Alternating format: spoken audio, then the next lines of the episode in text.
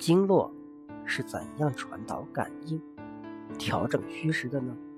《黄帝内经》中说：“肾于调气，明于精髓。”意思是指运用针灸等疗法进行治疗时，要谨慎地调理气机，要了解经络的运行途径。用针灸刺激穴位，而出现酸、胀等敏感的反应时，这叫做得气。同时，用针灸刺激经络穴位，感觉有气沿着经络循行路线传输时，这叫做行气。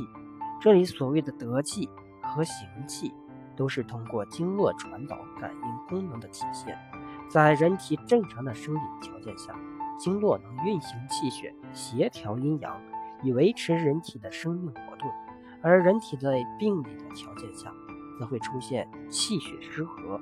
阴阳偏盛，从而导致经络、脏腑的虚症和实症。